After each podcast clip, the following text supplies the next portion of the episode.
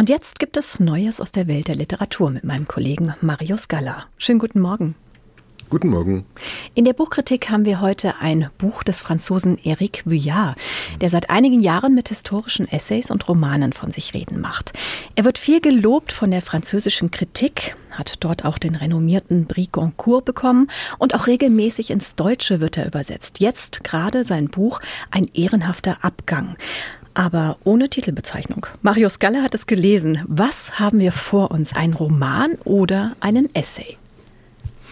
Nun, keines von beiden. Ich würde sagen, einen dokumentarischen Roman. Mhm. Villard hat ja so sein eigenes Genre mittlerweile begründet oder man könnte auch sagen, seinen Platz zwischen diesen Genres gesucht. Das ist eine Montage von Quellen, von Untersuchungen, historischen Personenporträts, die eine durchaus literarische Qualität haben, auch weil sie eben in einer bestimmten Weise ausgewählt und arrangiert sind.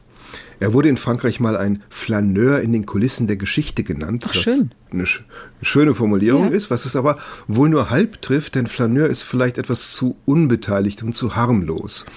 In seinem Buch über den 14. Juli, also des Tags äh, des Sturms auf die Bastille, hat er mal gesagt, gut, wir wissen, was Danton und Robespierre an diesem Tag gemacht haben. Aber was hat an diesem Tag die einfache Frau gemacht? Der Mann in der Werkstatt. Also er hat Geschichte von unten geschrieben. Mhm.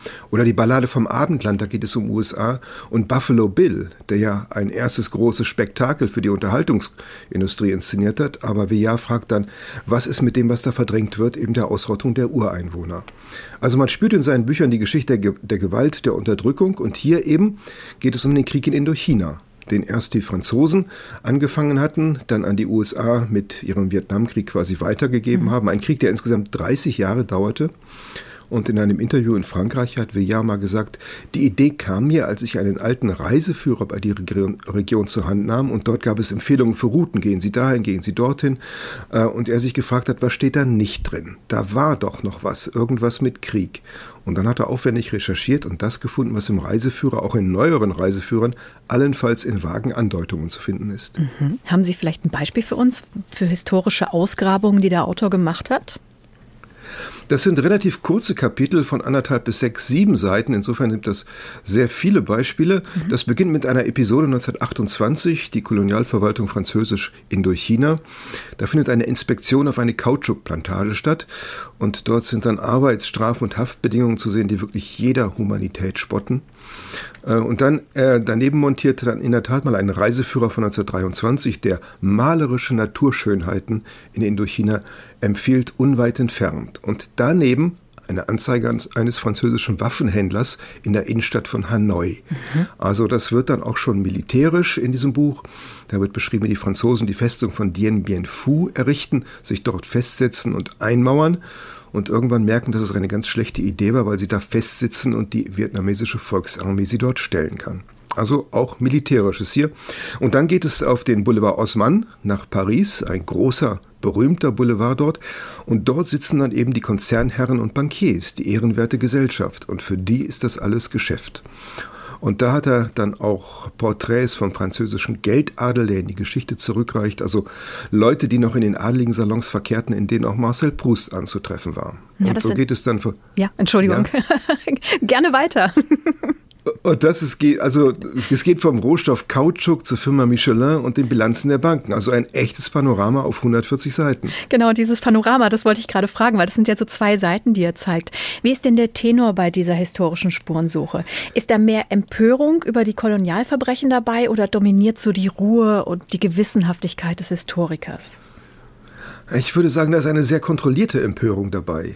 Er kann sich ja schon auf sein Material verlassen und hält sich da mit direkten Einschätzungen und Wertungen zurück. Gelegentlich spielt es hinein, aber im Grunde doch eher nicht.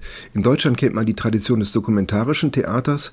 Ähm, diese Form wird oft eingesetzt, wenn es in die große Geschichte und auch in die vergessene und verdrängte Geschichte geht. Peter Weiß in seinem Vietnam-Diskurs, ein Theaterstück, ist ähnlich verfahren wie Eric Villard. Also ähm, sie lassen die Dokumente sprechen, aber doch so arrangiert, dass Empörung und Wut nicht so weit entfernt sind. Und wenn sie hervorkommen, dann setzt sich das immer ab von so einer klassischen Empörungsliteratur, die dann einzelne Missstände anprangert.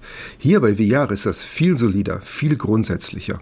Ein Kapitel etwa heißt, wie sich unsere glorreichen Schlachten in Aktiengesellschaften verwandeln. Mhm. Das sind dann nur drei Seiten, aber die haben es wirklich in sich, denn da beschreibt er, wie in der Geschichte oder in den Geschichtsbüchern dann die großen Kämpfe und die Schlachten beschrieben werden. Die Schlacht von Cao Bang zum Beispiel. Aber genau genommen müsste man eben diese Schlacht von Cao Bang die Schlacht für die Société Française der Kohlebergwerke von Tonking nennen, denn da geht es um die Ressourcen, die Profite und Geschäfte. Also äh, man kann den Krieg nicht verstehen ohne die Bilanzen der französischen Bank für Indochina und anderer und eben die Versammlung der Bankdirektoren, die er hier ganz genau recherchiert hat und beschreibt. Also da steckt die Empörung drin, mhm. dass die Bilanzen, die Aktienkurse dann ein direktes Verbrechen der Kolonialverbrechen sind, aber beides doch gerne getrennt werden. Also das hört sich an, als würde der Autor doch so manches heiße Eisen aufgreifen.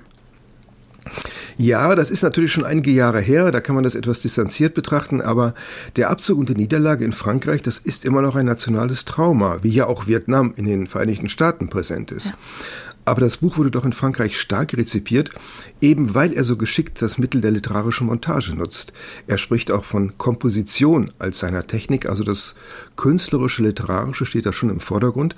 Und insofern verpackt er sehr geschickt dieses Provokante, wenn er da diese kühle Geschäftsmäßigkeit, das Getriebe des Profits in diese Kolonialverbrechen, man könnte sagen, hineinschreibt oder herausliest.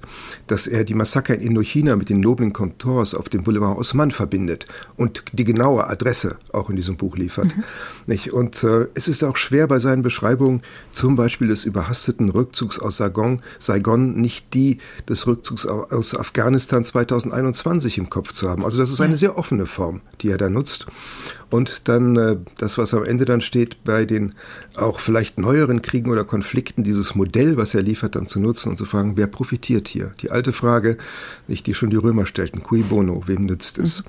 Insofern, ich finde es absolut erstaunlich, äh, wie viel auf 140 Seiten unterzubringen ist. Also was eine politische Literatur mit einer solchen klugen, versierten Kompositionstechnik doch vermag. Also Vuillard hat da die Form der literarischen Montage zu großer Meisterschaft entwickelt und das ist ein erstaunliches Buch. Es gab, glaube ich, selten so viel auf so wenig Seiten. Die totale Begeisterung. Vielen Dank, Mario Scala, für die Buchbesprechung.